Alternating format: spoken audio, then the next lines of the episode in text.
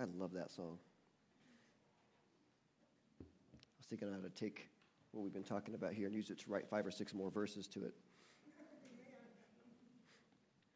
All right, let's pray. Father, thank you so much for what you've done for us. I cannot repay it. Into the Holy of Holies by the blood of the Lamb. Lord, I, I ask you, give us a spirit of wisdom, revelation as we open this word. Flood our heart with light. Give us understanding, Father. Help us to understand these such deep, deep, deep truths that you have set in place as a foundation. Yes, as a foundation, Father. Thank you, Lord. Bless the ear of the hearer, Father.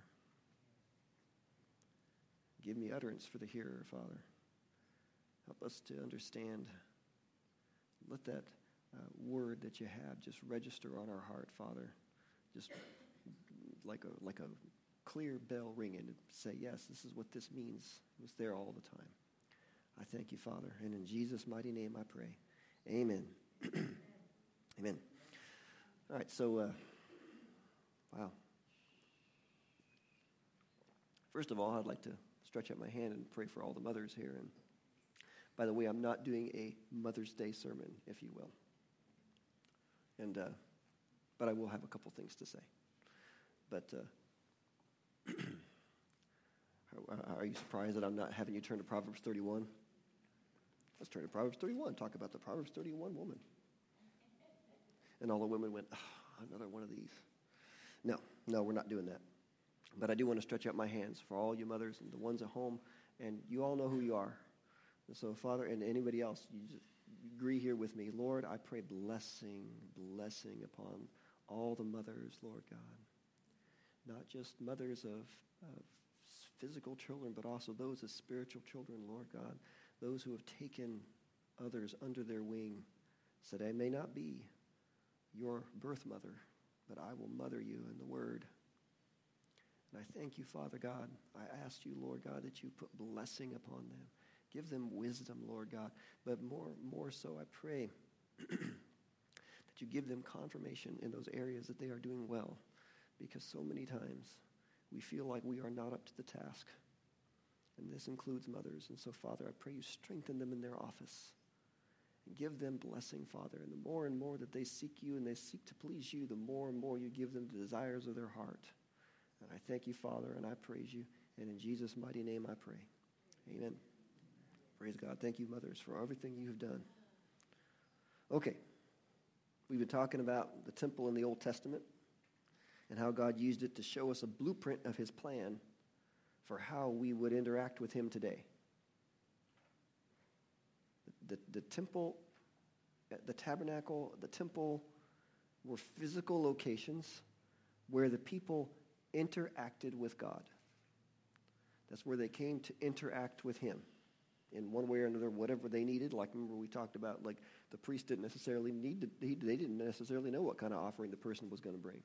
You go back and you look at Leviticus, there was many different types of offerings for many different things. And so they're coming in. They may be able to tell, well, based on what they're carrying up here, this is probably the kind of sacrifice we're doing today.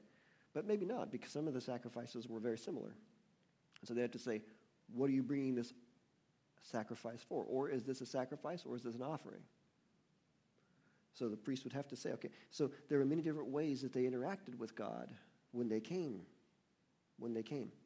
And so this blueprint that we've been talking about is how God, He's showing us through Old Testament types and shadows how He was planning on interacting with us in these times as well.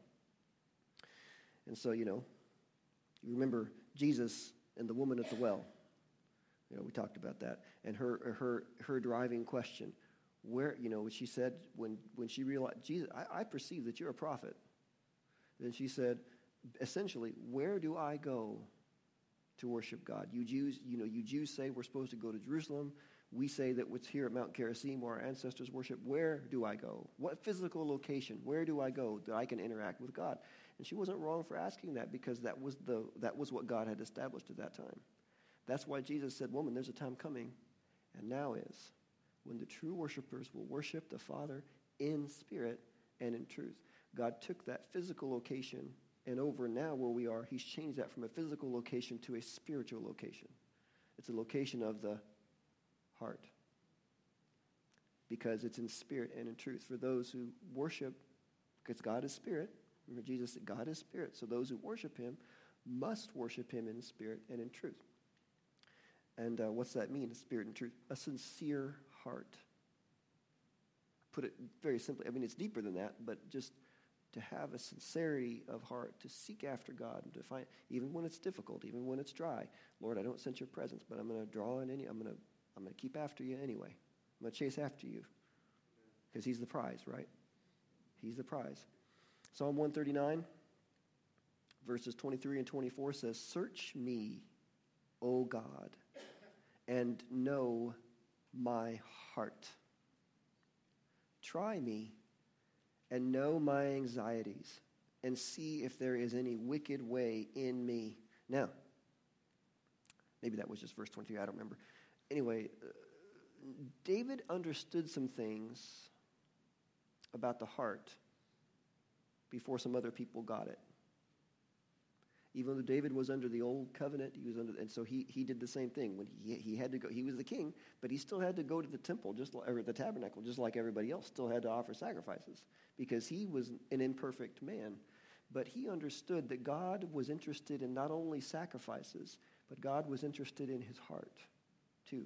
And so he says, "Search me, O God, know my heart." What's he, he's inviting God to search his heart. Lord, please. And God knows all things, so He already knows what's in everybody's heart. But there's a difference between knowing it and actually going in and searching it out, even though God already knew what's there. It's like we talked about, like I'm, I may be in a room and, and someone comes in behind me and I know someone's in there, but there's a difference between knowing that they're there and actually physically turning around and looking at them. Okay? So, so he says, search. Da- David wanted to. David wanted to interact with God on a heart level. That's what he wanted. He opened his heart. Search me. Know my anxieties. Remember, we talked about the dwelling place that God has for us as a place of rest. Yeah? That's what we've been talking about, the place of rest. It's an anxiety free place. I mean, stress is something that's like I'm not, what did Jesus, worry not. Don't worry about the troubles of, don't worry about the troubles of today. Don't worry about it. Worry free, stress free place. You say, well, how's that possible? Well, all things are possible with God. Turn to Psalm 127, please, if you will. Psalm 127.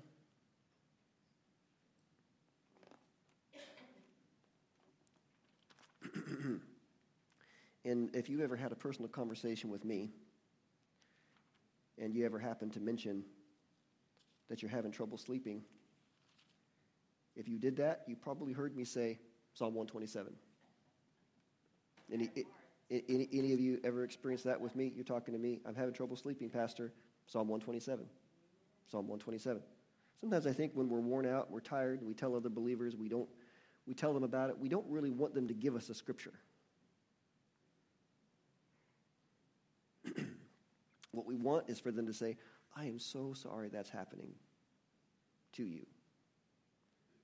You know? And so we get a little down when they give us a Bible verse, maybe. But if I can't receive the Bible verse, I need to ask myself if I really believe the Bible verse that they gave me.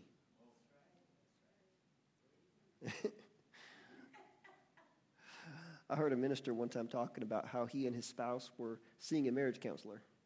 And people, when they found out, the people in the church found out, they said, What's going on? Are you guys splitting up? Are you, you know, they're panic mode, right? Oh no, what's happening? You're seeing a marriage counselor? And he said, No, we don't have any problems at all. He said, In fact, we're in a really good place in our marriage.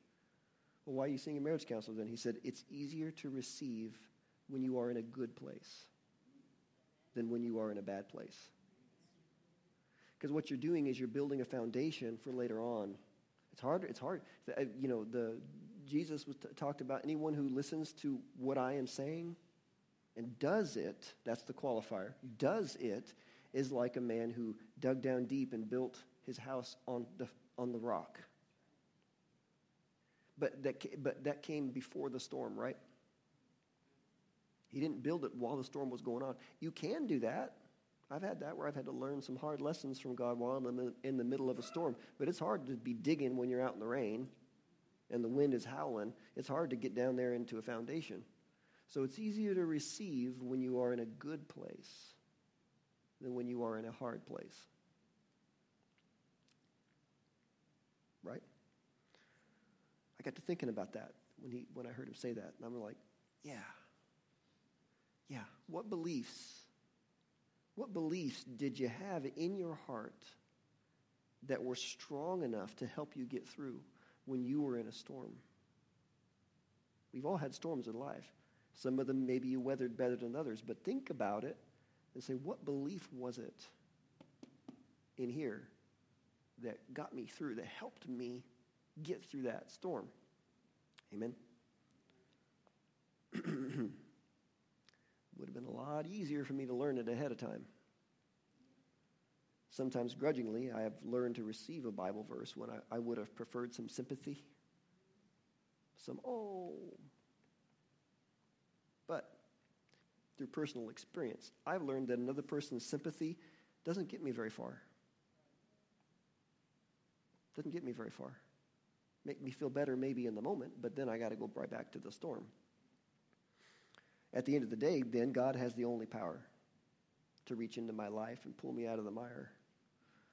So I've said it to you many times. I want you to be more and more dependent on God and less and less dependent on anything else. Title of today's message is God Desires to Be Your Place of Rest. God desires to be your place of rest. Psalm 127, verse 1. Unless the Lord builds the house, they labor in vain who build it. Unless the Lord guards the city, the watchman stays awake in vain. It is vain for you to rise up early, to sit up late, to eat the bread of sorrows, for so he gives his beloved sleep. He gives his beloved sleep. And so it's the house. The Lord builds a house. What's the house? A place of rest.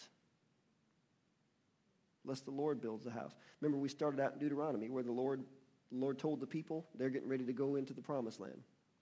mentioned it many times over the last few weeks. They're getting ready to enter into the promised land. God gave them some things before they went in there. And He said, He gave them four things. He said, You're going to remove false worship from the land. All the pagan practices in that land. You're going to remove it all. And then He said, And there's going to be a place where my name will be honored a physical location where my name will be honored in the land. And then number three, there was going to be a rest for the people because this is your promised land. And then number four, true worship is not based on personal preference. He told the people, right now you're doing whatever you want, but when you go into the land, this is what Moses, God told the people through Moses. Moses said, right now you're doing whatever you want, but when you get in there, you're not going to be able to worship God just however you want to. There's a, a right way and there's a wrong way. It's what, it's what God to- told him. And notice how, I was thinking about that this morning. Each one of those things requires the previous one to even work.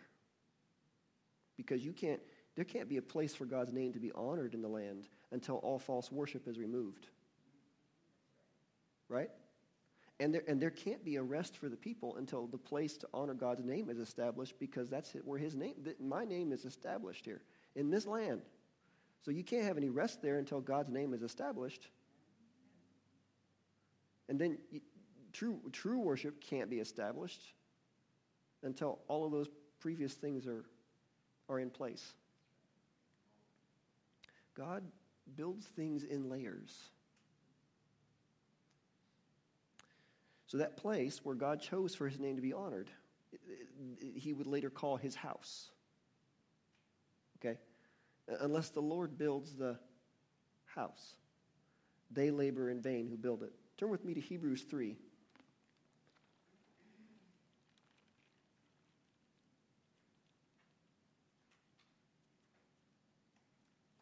Let's see how far the rabbit hole goes here. so, again, there's certain key words as you're turning. Think uh, certain key words I want you to be meditating on as you consider all this. We've, that we have come up many times as we've been talking about this. Uh, house, dwelling place, place of rest. Think, think, think about those key words as we're going through, through here. All right, verse uh, chapter three in Hebrews, verse one. I was already in the right spot. He said, "Therefore, holy brethren, you think of yourself as holy." You've said out loud Jesus is your Lord and you believe in your heart God's raised him from the dead, you better get used to thinking yourself as holy. Because you didn't make yourself holy, God declared you holy. And you got to receive that declaration over yourself. It doesn't matter if you mess up every now and then. Just go back to Jesus and say, that was wrong. The thing I did, I, that was wrong. And he'll say, You're righteous. 1 John 1 9, right? He's faithful and just to cleanse us of all unrighteousness. So there you go. You got, you, you're holy brethren and sistren Therefore, holy brethren, partakers of the heavenly calling, consider the apostle and high priest of our confession, Christ Jesus. Consider him. He said, Consider him. Think about him. Who is faithful to him who appointed him, as Moses was also was faithful in all his house. In all his house. You can think of a house in many different ways. What you can think of it as your physical home, the you know, the wood and the and the roof and the foundation and all that. You can think of it as a phys- as your physical home. You can think of it as a household, a household. Like you, you know, there's a head of a household, but then there's other people that live in that household and they have a head over them, right? And so then it's like both the people in the household, because God's in all my house, Moses is the one I trust. So he's saying uh, Moses is part of my household. okay?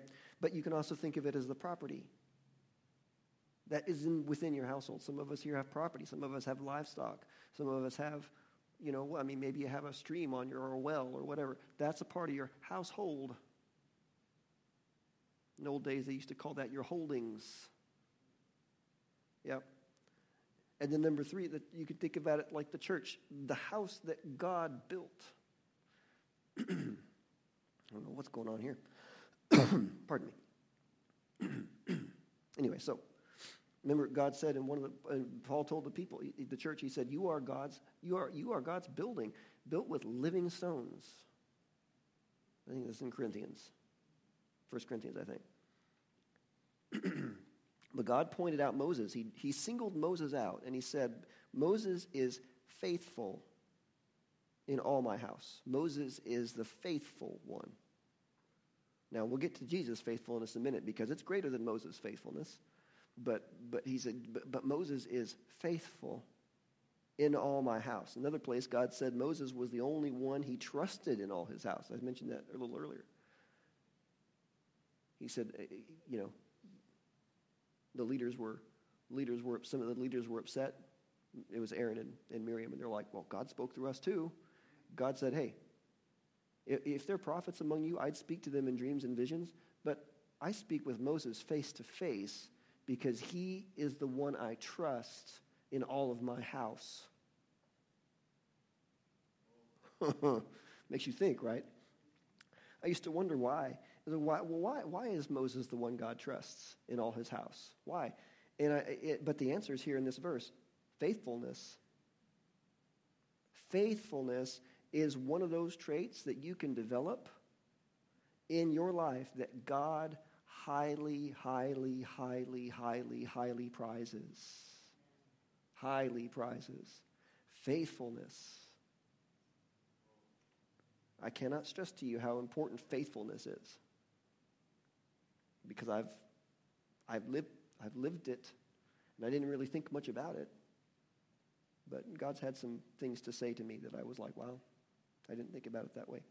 But if you think about it, think about faithfulness. When you get married, what's the top thing that you expect from your spouse? Faithfulness. Faithfulness.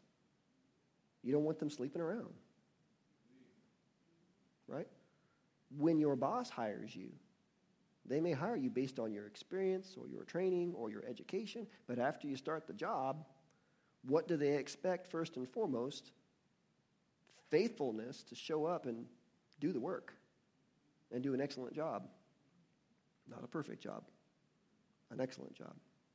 Well, maybe they expect a perfect job, but that's God expects excellence, which is I did my be- very best I could do.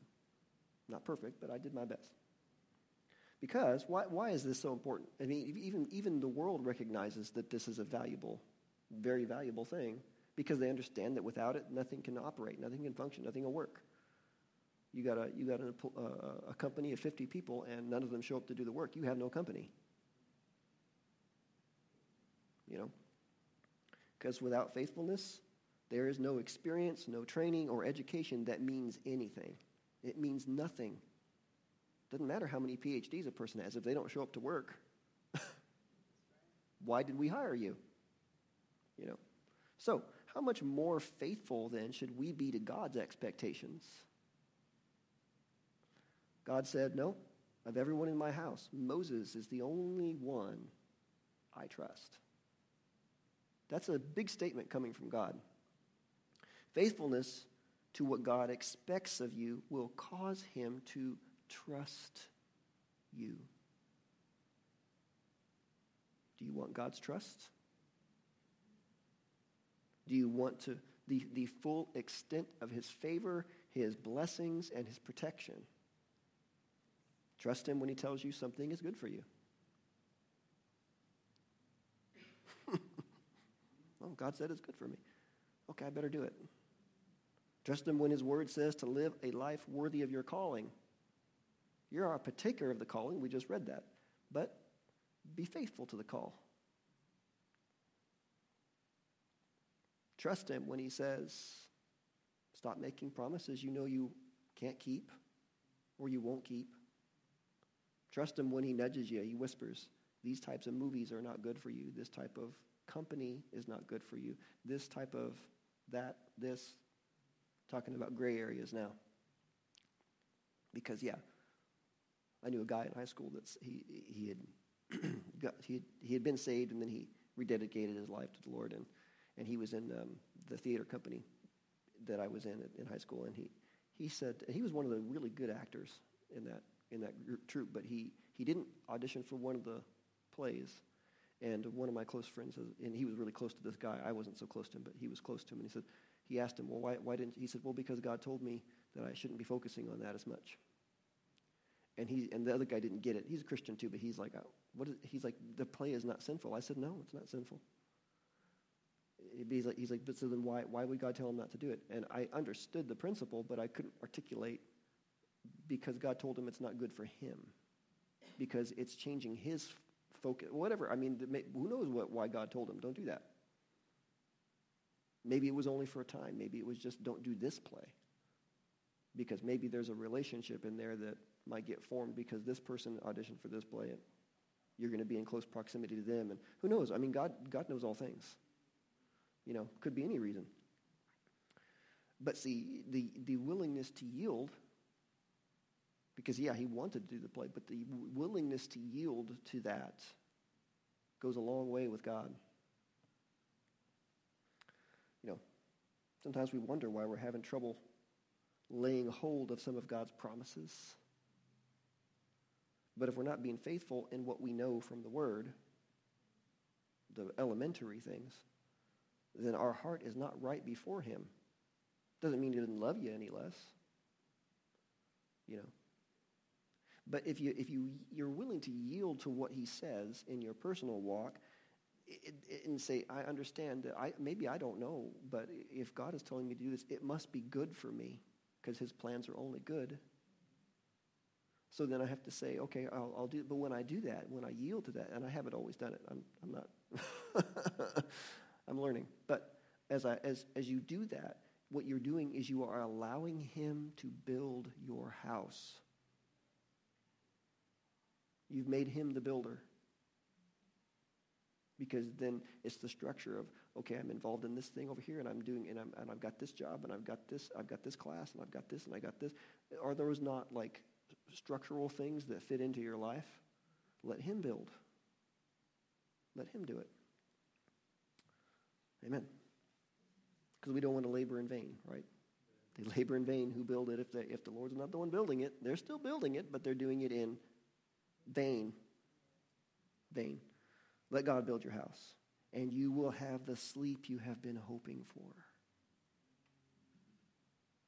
You will sleep well. Verse 3. For this one, that's Jesus, for this one, Jesus, has been counted worthy of more glory than Moses, inasmuch as he who built the house has more honor than the house, or the house itself. The builder has more honor than the house. For every house is built by someone, but he who built all things is God. And Moses indeed was faithful in all his house as a servant for a testimony of those things which would be spoken afterward. But Christ, as a son over his own house, whose house we are, if we hold fast the confidence and the rejoicing of the hope firm to the end. Okay, so there's a lot said in that verse there. He that We are God's, we are Christ's house. If, if we hold fast the confidence and the rejoicing of the hope firm to the end. So I have to, we have to stop just for just a second here, do a little bit of it because this is just too good not to share. Okay. This just said, if you hold fast the confidence and the hope firm to the end, you're Christ's house, right? You are Christ's house. You, you want to be Christ's house?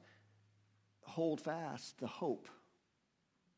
Because the, the, the, the confidence in the, in the rejoicing part, that's the attitude that you have while you're holding fast the hope. Okay, you can hold fast the hope without those things, but you're far better off because that's what that's the that's the prescribed method, right? Be confident and rejoice while you're holding fast the hope firm. Amen. Bible hope is a confident expectation. That's what we, we use hope like it's a wish. Well, I hope it doesn't rain. I hope this, I hope that. But when the Bible says hope, it doesn't mean that. It means you have a confident expectation, a joyful anticipation of yeah and i, I likened it to you before. If, you know if, if, a parent comes home and they're a parent that's always kept their promises to the kid and they say hey i'm taking you to the carnival today. You better get ready in four hours. Get, your, get yourself ready because we're going to the carnival. And they're going to be what? They have no reason to doubt that their parent's going to take them to the carnival. So the whole way the whole, the whole way down there they're like oh man imagine funnel cake and ah.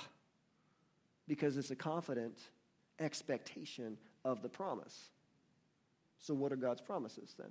And you got to be confident and rejoice about it too. Hold fast that hope. And Bible hope, then, let's see. And so we talked about some of God's expectations for us too, because He's got hope in you. God expects us to have some confident expectations of Him too. So there's a two way street here. He wants us to expect that He will make good on His promises. And it's through Jesus that all the promises come. I'll say that again. It's through Jesus that all the promises come. The word says that God's mystery has been revealed to us in these last days, and the mystery is this Christ in you, the hope of glory. I used to wonder what that verse meant too. I told you in the past, glory, what is glory? Glory is the expression of God's excellence, His goodness, His mercy, His blessings, His deliverance. Glory is when that comes into be like you're like, wow, I see it now. God revealed it all of a sudden. Whoa. Beyond my wildest expectations. And all the other unsearchable riches of Christ, when God brings them over to bear in your life, when you, after you have demonstrated your faith to receive. Amen. Whatever things you ask for, believe that you receive them, and then you'll have them. So there's a reason it's said here that it is a rejoicing of the hope. Okay? You rejoice. You are, that's something that can be done either before or after the promise comes about. And gratefulness is attached to rejoicing. Amen? All right, verse 7. Therefore, or for this reason, okay, because, because, as the Holy Spirit says, today, if you will hear his voice, do not harden your hearts as in the rebellion, in the day of trial in the wilderness, where your fathers tested me, tried me, and saw my works forty years. Therefore I was angry with that generation and said they always go astray in their what? Heart. They go astray in their heart, and they have not known my ways. So I swore in my wrath, they shall not enter my rest. That's God's rest. Verse 12 Beware, brethren, lest there be in any of you an evil heart of unbelief we got to learn to call things the way God calls them because most of us wouldn't think of an unbelieving heart as evil. But in God's eyes, it's evil. That's evil. We think of evil as like, oh man, that's so bad, I can't even describe what that could be. And then you find out, oh, it's an unbelieving heart. Really? Yeah. That's because that's the way God sees things, and the way that He sees things aren't always the way that we see things. And then learning to see things the way God sees them, we call that virtue. Virtue. Anyway, I won't get into that now. So, beware, brethren, verse 12, lest there be in any of you an evil heart of unbelief in departing from the living God. God's not the one that departs, right? We depart. We leave him. Verse 13, but exhort one another daily while it is called today lest any of you be hardened through the deceitfulness of sin. For we have become partakers of Christ. You are a partaker of Christ. And all the blessings, all the promises come through Christ. We have become partakers of Christ if, if, if we hold the beginning of our confidence steadfast to the end. While it is said today, if you will hear his voice, do not harden your hearts as in the rebellion. For who, having heard, rebelled? Now, okay, who, who, who went, now he's going to talk about the rebellion. So, in the day of the rebellion. Well, what's that? What's the day of rebellion? He's going to tell us right now. For who, having heard, rebelled? Indeed, was it not all who came out of Egypt led by Moses? You ever seen um, one of the movies about uh, Moses and you have the parting of the Red Sea? and all the people pass through on either side and they see this huge wall. These are the people he's talking about. They didn't believe. And yet they walked through.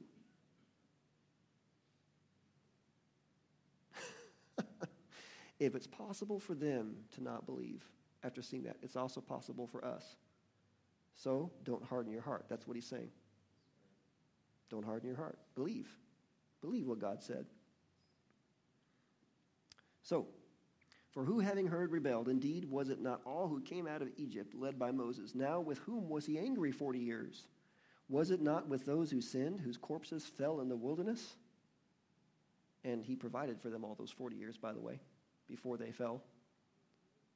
Verse 18 And to whom did he swear that they would not enter his rest, but to those who did not obey? So we see that they could not enter in because of unbelief. Remember, I said to you, we started this off by talking about the people God was about to lead into the promised land. That was a different group than the, the group that died here. Those were their kids, the ones who actually entered in, were the children of these ones that didn't, that didn't believe. So they did believe then if they were able to enter in, right? So we, start, we started off by talking about them, that group that did enter in. All right, so those were the ones who were told to get rid of false worship from the land to, to look for that, or to wait for that place that God was going to choose to honor his name, and then to enter the promised land. God told him, You're going to enter in because it's a place of rest for you. I've prepared for you. You're going to enter it. A- a- amen? Okay. He's talking about the generation before them that refused to obey God and ended up wandering in the wilderness for 40 years. God said that generation would not enter the place of rest because we're talking about the place of rest. And the verse said it was because of what? Unbelief. Unbelief disqualifies us. Belief in what God said is a requirement for you to be in your place of rest.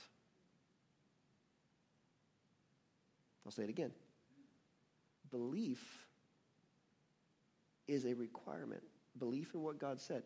Re- that, that is required for you to be able to take advantage of the place of rest, to be at rest. Remember, the title of today's message is God desires to be your place of rest. He wants to be your place of rest. Keep a bookmark here in Hebrews.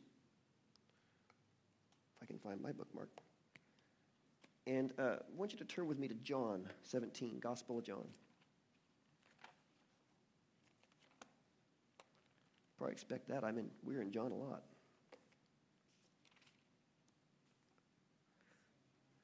Okay. Y'all okay? You with me? I want to I want to want to connect some dots here. That we believers we need to be connecting. We need to we need to understand these th- how these things connect. Okay, Jesus praying. Jesus begins to pray. Eh, eh, Jesus recognizes, and John 13, he recognizes he's about to go to the cross. And he begins to tell the disciples, these are some things you're going to need to know when I'm gone. Okay? But then but it's so important to him that he gets over in by, by the time he gets to verse 17, he begins to pray for them. How would you like it if Jesus came to you and said, I want to pray for you? But, but the word says he's making intercession for us now. He's praying for you now. That's his heavenly ministry. His earthly ministry is here, where we're about to read, but his heavenly ministry is still going on. 2,000 years. Strong. Okay. He's, he's praying here. Verse 20. I'm going to go right in the middle of his prayer. He says, I do not pray for these alone. He's praying for the disciples, but also for those who will believe in me through their word. So he's praying for us here too.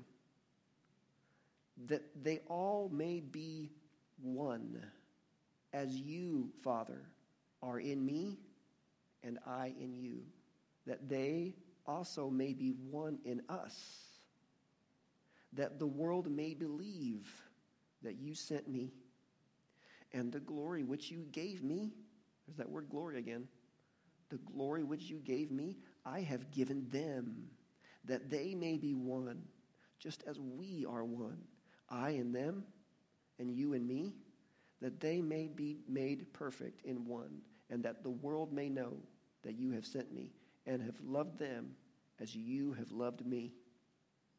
Father, I desire that they also, whom you gave me, in my, to, may be with me where I am. He wants to be with us may be with me where I am, that they may behold my glory which you have given me. For you loved me before the foundation of the world. O righteous Father, the world has not known you, but I have known you, and these have known that you sent me.